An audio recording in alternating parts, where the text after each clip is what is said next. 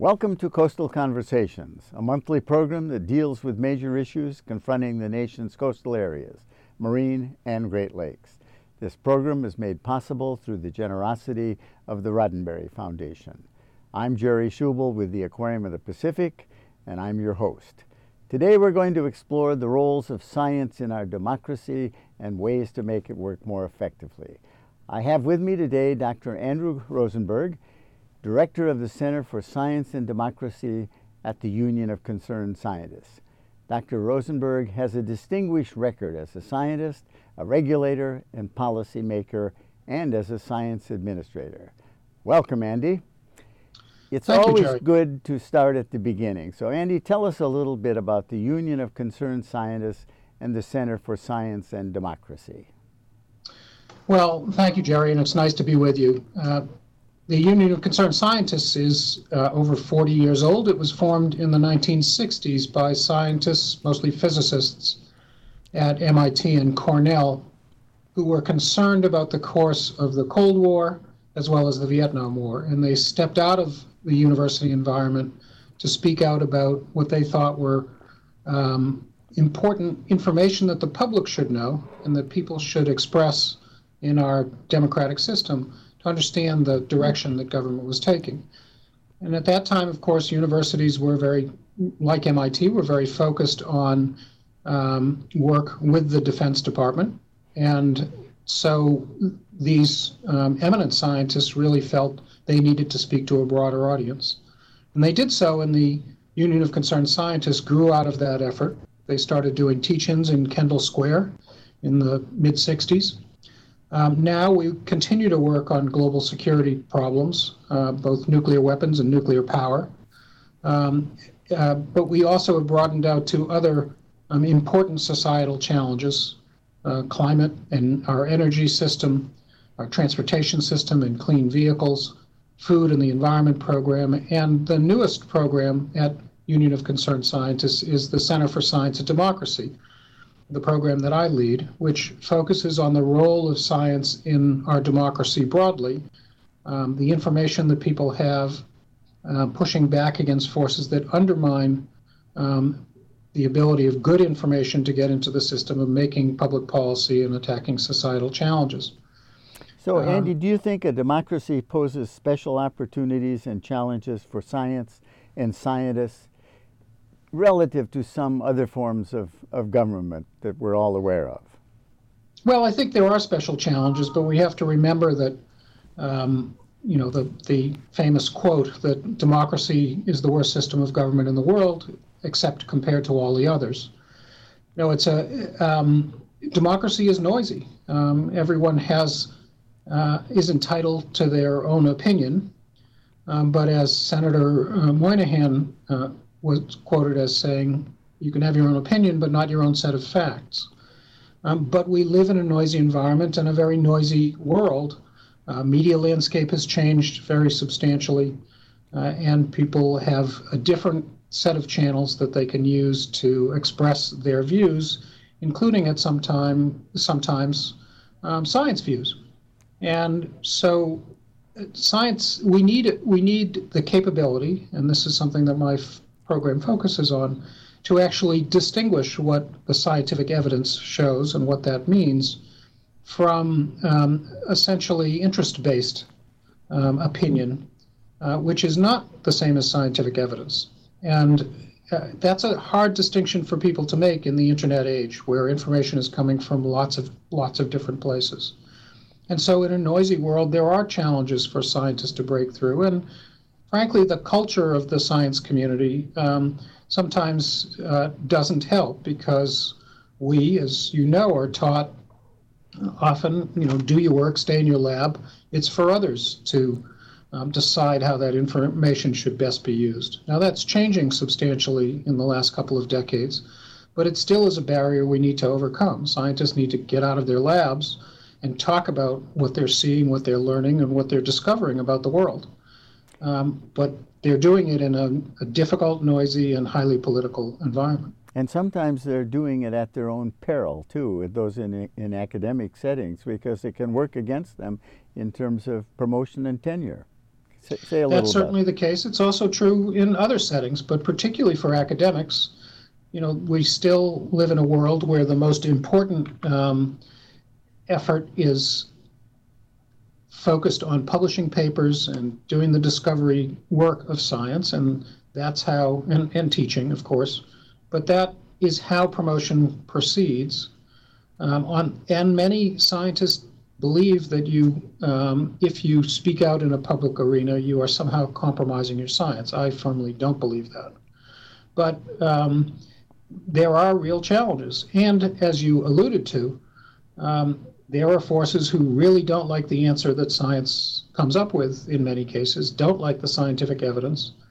And one of the unfortunately well known tactics to use if you don't like the answer is to attack the scientists themselves, attack them, their profession, professional credentials, uh, attack their message, um, you know, claim that they are somehow corrupt and, and so forth. And so we are seeing, unfortunately, an increase um, in direct attacks on scientists, um, harassment campaigns, and the like that really, you know, cause many scientists to pull back and say, well, I'd, you know, I'd rather just go back and do the work that I trained to do, not engage in the public arena. Right. And A- But that- Andy, in our democracy, have there been the equivalent of golden ages or renaissances and the equivalent of dark ages for scientists and for science? And uh, are either science or democracy at risk in the U.S. today? Well, I, um, it, it's hard to point to a golden age, but we have to note that the founding of this country, um, in many cases, was based on uh, scientific principles. Our founders, you know, Ben Franklin, Thomas Jefferson, um, as prime examples, were citizen scientists. They had a deep interest in science. Um, and as they formulated the form of government that we have with checks and balances, they were thinking about the natural world explicitly, and they talked about the natural world and its system of checks and balances. And that was, you know, in the age of the Enlightenment, and so it was a golden age. Um, certainly, after the Second World War, there was a golden age of science, although there were many challenges. Um, and but it was a golden age of building up our research capacity, but not the only period where there were great advances and discoveries. That's happened throughout um, throughout history in many ways, and certainly in scientific history throughout the last couple of centuries. Um, but there are real threats at, in the current day. I won't say that they're unique, they've never occurred before, but there are real threats. Um, there is, again, increasing political influence and the desire to um, manage the science process and direct it so that uh, people don't work on issues that might be viewed as inconvenient. But it might seem frivolous to someone to say, well, can you explain that before you've actually studied the you know, frivolous research seems to be those things that you can't say, I know exactly what we're going to do with the answer once we get it. And those are attacks on science, and they ultimately are attacks on democracy because it doesn't allow democracy to develop following that evidence. It says we already know what the answers should be. We only want to do the things where we can get an immediate payoff, and that is against democracy. There are also the kinds of attacks on science and scientists that I talk about undermine democracy because they limit the information that people have in front of them as they think about where they want our society to go and express their views in a democratic society. So th- there are real challenges here, um, and some of them, you know, I, if I think about the the consequences, it really worries me. That's why I do the work that I do. Andy, those are all very important points. What are some of the biggest issues in science and in ocean management from your perspective that uh, you and your organization are concerned about today? Sure. Well, I mean, of course, the challenges of climate change and global warming are enormous, and they are starting to affect um, everything in the oceans and on land. And the interesting thing is, we sometimes talk about, you know, um, climate science scientists and the consensus among climate scientists. Well, I'm actually not a climate scientist. I'm a marine biologist. Uh, I work have worked in fisheries, as you know, for for many years. But if you work um, on fish populations or marine resources of any type, then what we're seeing, what we're observing, is changes in the system that relate to climate. In other words, the background environment is no longer what we would call stationary, varying around a constant average, a constant amount of variation. Um, that's no longer true. The world is changing. And so, by default, everyone who works on the natural world is observing um, aspects of a changing climate. And that's a huge challenge to understand how those changes will play out because they're not even. It's not as if even the air temperature warms evenly or water temperature warms evenly or acid content in the ocean warms evenly. So understanding how the incredibly complex system of the world works, which is what science does, um, is an ongoing challenge. And climate uh, change has provided an, an, enormous set of drivers um, that are really changing thinking about lots of different things. I think that from a management context and in the oceans, um, of course, there are challenges in managing the living managing the living resources like fisheries, but it's also coastal development and population pressure, and the pressures that are coming from the land directly, runoff. Um, in addition, and that's adding to um, the concerns about uh, how changing climate is affecting ocean and ocean productivity. Um, these are really hard problems. They're hard problems to understand for the scientific information to be developed, uh, and they're hard problems for policy. Um, and so we need to be able to um, really up our game, if you like, uh, in learning more about the oceans, but then trying to bring that learning into what is emerging policy on coastal development, pollution control, use of coastal ocean space, uh, and responding to climate change itself. And I think one of the, the real issues is the rate of change, not just the fact that we have change. And sure. some, some of those things that you mentioned pollution, uh, coastal development, destructive fishing, overfishing, um, bycatch those are things that we can act upon in the short term and they can have big big positive impacts. Some of the others with climate change, yes, we have to, to reduce the, the emission of greenhouse gases, but the benefits that we're going to see from those are going to be well into the future. Com- comment on that, please. Well, I mean, that's certainly true. There's a lot of things that don't have an immediate payoff. And it goes back to my earlier point of when you say in the science structure and the funding structures and, and um, review process, we only want to support things that have an immediate identified benefit. We're losing the concept of understanding the world more broadly for those those impacts we haven't yet defined. I mean, a good example of that is, you know, many years ago um, when David Keeling started measuring CO2 content on the top of a volcano in Hawaii. Um, well, the implication at the time it was difficult to fund, but he was able to set up that monitoring program, which became fundamental information to understand that even that the risk of climate change was occurring due to CO2 emissions. Now, some people might say, well, it'd be better off if we didn't know that, then we wouldn't have to respond. Well, you know, the world is going to respond anyway. Another really good example, and I know this is something that you've thought a lot about, Jerry, is there's a lot of work in the deep sea. Um, there's a lot of exploration of marine environments um, that is absolutely essential, even though we don't necessarily know what we're going to find and we don't understand those environments yet. And, you know, uh, the ocean is, as you well know, more than 70% of the planet, and there's parts of the moon we know better than the ocean bottom. But if we decide we don't want to, you know, we can't afford to explore the ocean because we're not exactly sure what we'll get when we do explore the ocean then we're ignoring a huge part of our planet. We're ignoring part of the planetary system, the dynamic system that we live in as a part of.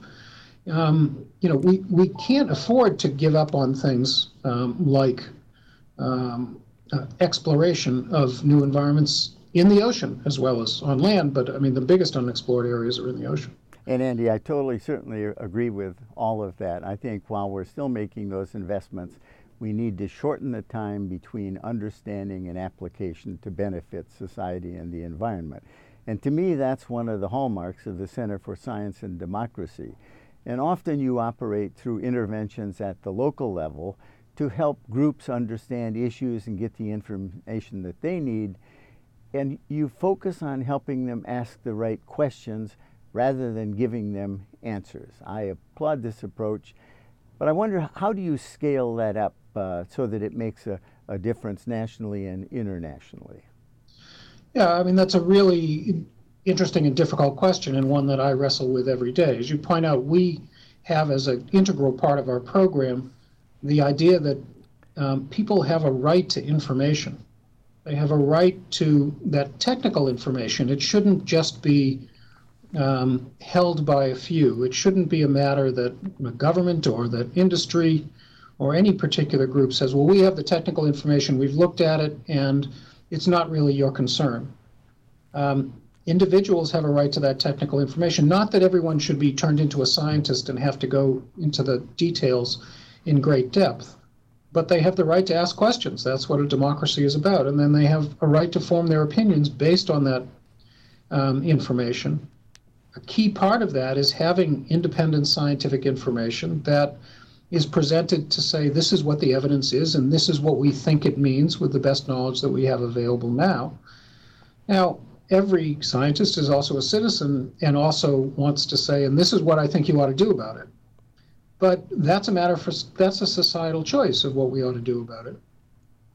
One way to scale this up, I think, both nationally and internationally, is to make engagement by scientists really part of their careers.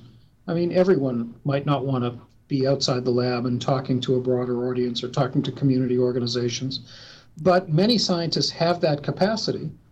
And to the extent that they do it, that they're bringing science um, to the rest of, of the country in a way that's really important. And the role is not to explain just your own research. Sometimes it's just helping people understand information that's in front of them what's you know what does the graph mean and how is this determined and can you give a if you like layman's description of where the information comes from and again everyone is entitled to their own opinion but they should have the capacity to be able to ask questions about what's going on around them not assume that somebody else will manage it for them.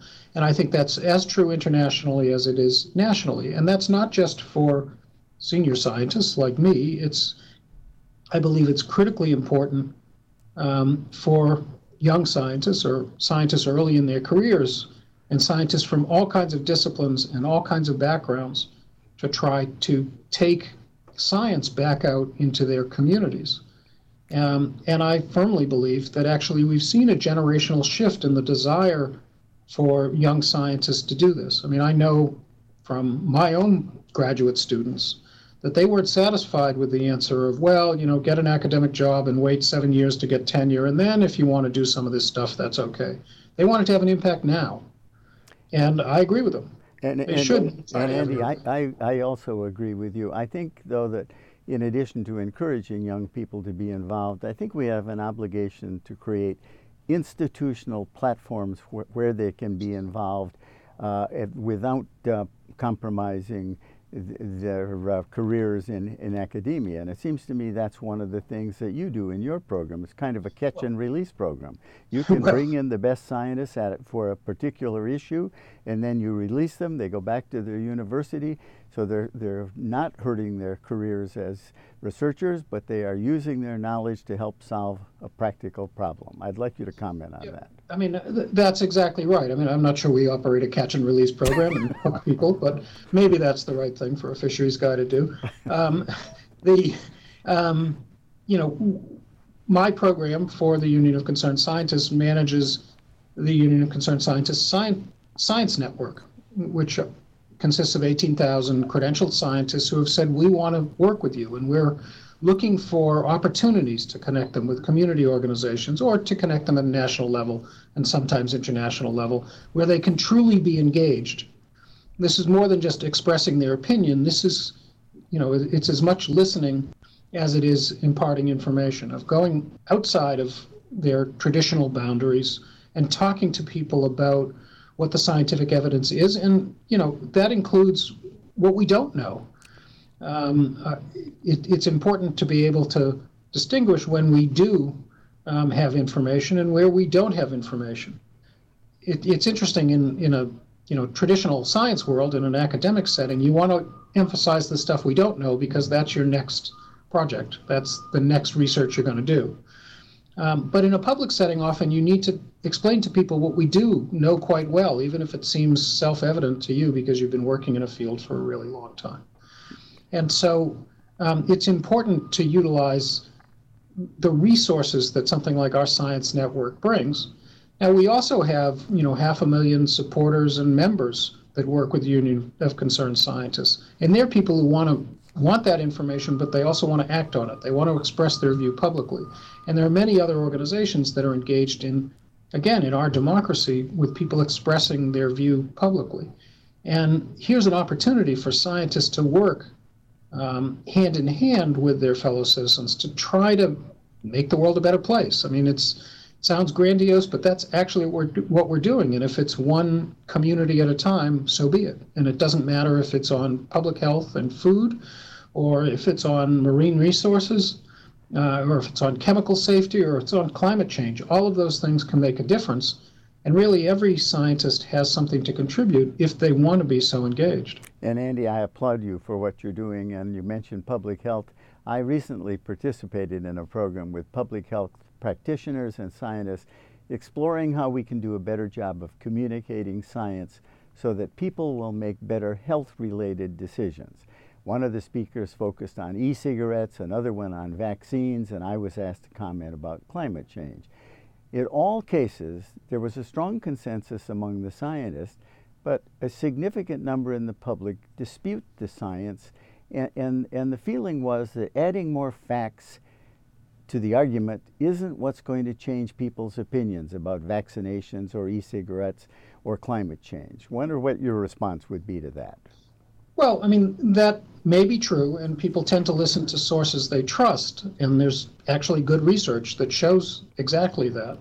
So often people disagree, but what is also true is that if you talk to people as opposed to just presenting information to them, there's an opportunity for, for people to, to accept another viewpoint or accept new information. And so it's more than going out and giving a talk or sitting on a panel or being a presenter. It's actually being, in, what I mean by engagement is listening to what people's concerns are, thinking about it carefully, not just being dismissive or responding immediately, um, and trying to think about that, how that their concerns might relate to what you know from the scientific evidence. And, you know, we certainly don't want to overstate the case. We don't know everything there is to know about climate. Um, but we have very strong evidence on some key um, key uh, scientific facts. That is that you know global average temperature is increasing, global average CO2 is increasing, ocean acidification is increasing, heat storage in the ocean is increasing, sea level is rising. Those are observations. They're not suppositions. They're direct observations, and we know the source of those. We also have direct observation that that's related to um, CO2 emissions from human activities. Um, someone might not accept what we should do about that, but having a discussion about what we've observed and what we still don't know is a particular weather event associated with, you know, a particular um, uh, aspect of global warming um, is in many cases uh, a good um, uh, a good likelihood, but might not necessarily be you know nearly as good as the evidence on the fact that you know air temperatures and water temperatures are increasing. And Andy, and so I, think, I think, it is a conversation. Andy, I think we can do a better job of connecting those facts, that information, to things that people care about emotionally, the future yes, for their children and their grandchildren, and uh, because there is a lot of concern among among people, even if they're climate deniers, about what kind of a future we're going to have.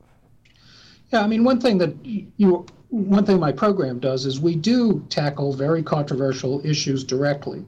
Um, you know, hydraulic fracturing, chemical safety, food policy um, which are extremely controversial and sometimes in places that are are um, hard to work because of the political climate or per- particular dominance of industry. We're doing some work in Houston now, just beginning to do some work in Houston now, which is a really diverse, very vibrant place, but has a huge um, uh, amount of industry and and uh, strong, you know, political culture. Um, you can't shy away from those places, but the reason we work on those issues is it's not sufficient to just talk about the process of science. You have to talk about issues that affect people directly. And if you're concerned about safety of your health and and uh, the health and well-being of your family, that's inherently not a political choice. You're concerned about the health and well-being of your family.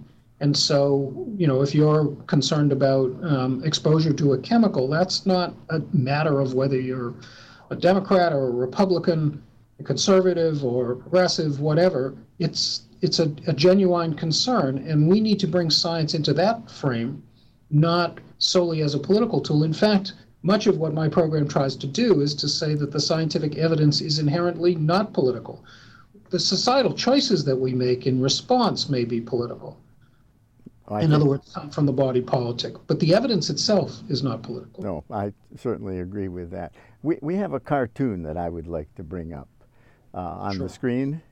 And um, while you're looking at that, the late, great Nobel laureate physicist Richard Feynman once said, You don't improve the quality of a technical decision by asking a lot of uninformed people. You've said that we live in a noisy environment. We all have the right to talk about the, the qualities of the environment that we want, the kind of future we want.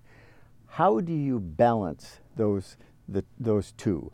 The value of, of expert opinion versus what I may want uh, in terms of environmental qualities, but that are ortho- maybe orthogonal to the kind of strategies I personally think are important to get there. I'd like your thoughts on that. Sure. I, I, I have to tell you, I can't see the cartoon because I can't exactly see I- the screen. it, it's that the one of the, all the, the equations on, on the board Ah. and okay Somebody from Twitter. Yeah. yes somebody So, from Twitter again, it's- and it- it's everybody a- in this in this age and day and age is an expert and it's Yeah, hard for the public to really know That that's true. It's hard to know, you know, where information is coming from, um, and that's the point of the cartoon, which comes from our cartoon calendar from um, that we put out every year. And you know, most scientists laugh at that cartoon. Uh, I suppose, you know, the people who are really into Twitter probably would say, "Why do you think that's funny?" Um, you know, I mean, it is true that, of course, there is expertise in particular fields, and, and Feynman was right. It's not a matter of voting on, you know, a particular bit of science, but that doesn't mean that the public doesn't have a right to ask questions. And the more the science community pulls back and says, this is none of your business, the more suspicious it seems. And so I actually think that um, one thing that that cartoon brings up to me is that people need to be more engaged, not less. Sure, there's a lot of information coming out there, but we spend a lot of time trying to, if you like, debunk misinformation. And some of, sometimes that misinformation is driven by special interests or political interests who do it for a very particular reason. And you can think of good examples of that. Of course, the tobacco industry in the past had, you know, part of their playbook, which is used by many other groups, um, was to provide a lot of misinformation or cast doubt on particular results. Well, now you can do that, you know, in, in cyberspace, but it's important for people to say, wait a minute, what's the real evidence? What's your basis for saying, oh, yeah, I don't, you know, that's wrong? Is there a real basis here? It's a noisy environment. That's part and parcel of democracy, but that doesn't mean, you know, the response to that isn't to withdraw and pull back and say, okay, well, you can't do anything, then I give up. If we do that, then you've handed it off to people who want to spread misinformation. No, I, I, I- Andy, I totally agree with you. You know, there's a wonderful little book written a number of years ago, called The Unnatural Nature of Science. And in that book, the author concludes by saying that in the end, it's all of us the politicians, uh, the doctors, the lawyers, the, the, the ditch diggers, those of us who work in aquariums. We're the ones that ultimately make the decisions. And so, to the extent that organizations like yours can improve the information that the public has and put it in forms that they can understand it and help them make wise decisions, then we will have done something very important. And Yeah, Andy, I- go ahead. Well, I just want to say, I mean, we also need to recognize as scientists that science I, of course, firmly believe science is very important, but it's not the only source of information. There is ex- people's experience, there is traditional knowledge, there's other forms of information, and we can't be too arrogant about this. That might be sound like a strange thing to say from as a scientist because there is an arrogance to science, but it's important to recognize that you know part of being a good scientist is actually listening to what's going on around you. And I, I think the, uh, the, the recent increase in interest in citizen science uh, is a very strong uh, and positive move because uh, it used to be that the natural scientists, just citizens, uh, they, they were the ones who contributed a lot of knowledge. And even today, we know more about invasive species in the marine environment from what citizen sciences, scientists have observed than we do from what scientists themselves have observed. So there's a, there's a definite role here.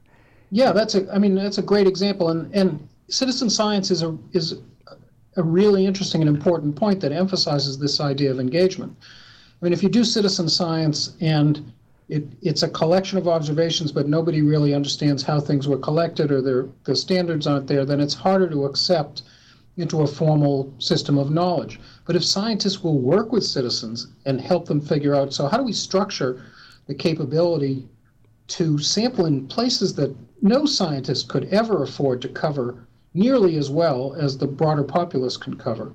then you've got a source of information that comes in that's not only wonderful for scientific research, but really brings people into the process of science. I mean, you know, as, as, you know, observations in the marine environment are very expensive to take, are very difficult to do, and you can only go to a few places. On the other hand, you know, people are out there in boats and, you know, or whatever way they get in the ocean and can make many, many, many more observations than strictly a scientific vessel could make. And so let's use that capacity, but let's also help people do it in a way that actually fits into um, uh, the accumulation of evidence and in a way that um, is intellectually more satisfying. And I, I, think that we not only get very useful information, but we get the, the better understanding by the public in science exactly. and demystify it, and they will be more supportive. Well, it's, it's time to bring this program to an end. I've known our guest for a number of decades, and Andy, in every position that you've ever been in, you've made a difference, and I'm sure that you're going to make a difference where you are with the Union of Concerned Scientists. So I want to thank Andrew Rosenberg for joining me on this edition of Coastal Conversations. I also want to thank the Roddenberry Foundation for making Coastal Conversations possible. I hope you will join us next month and look on our website for what the topic and the guest will be. I'm Jerry Schubel for Coastal Conversations.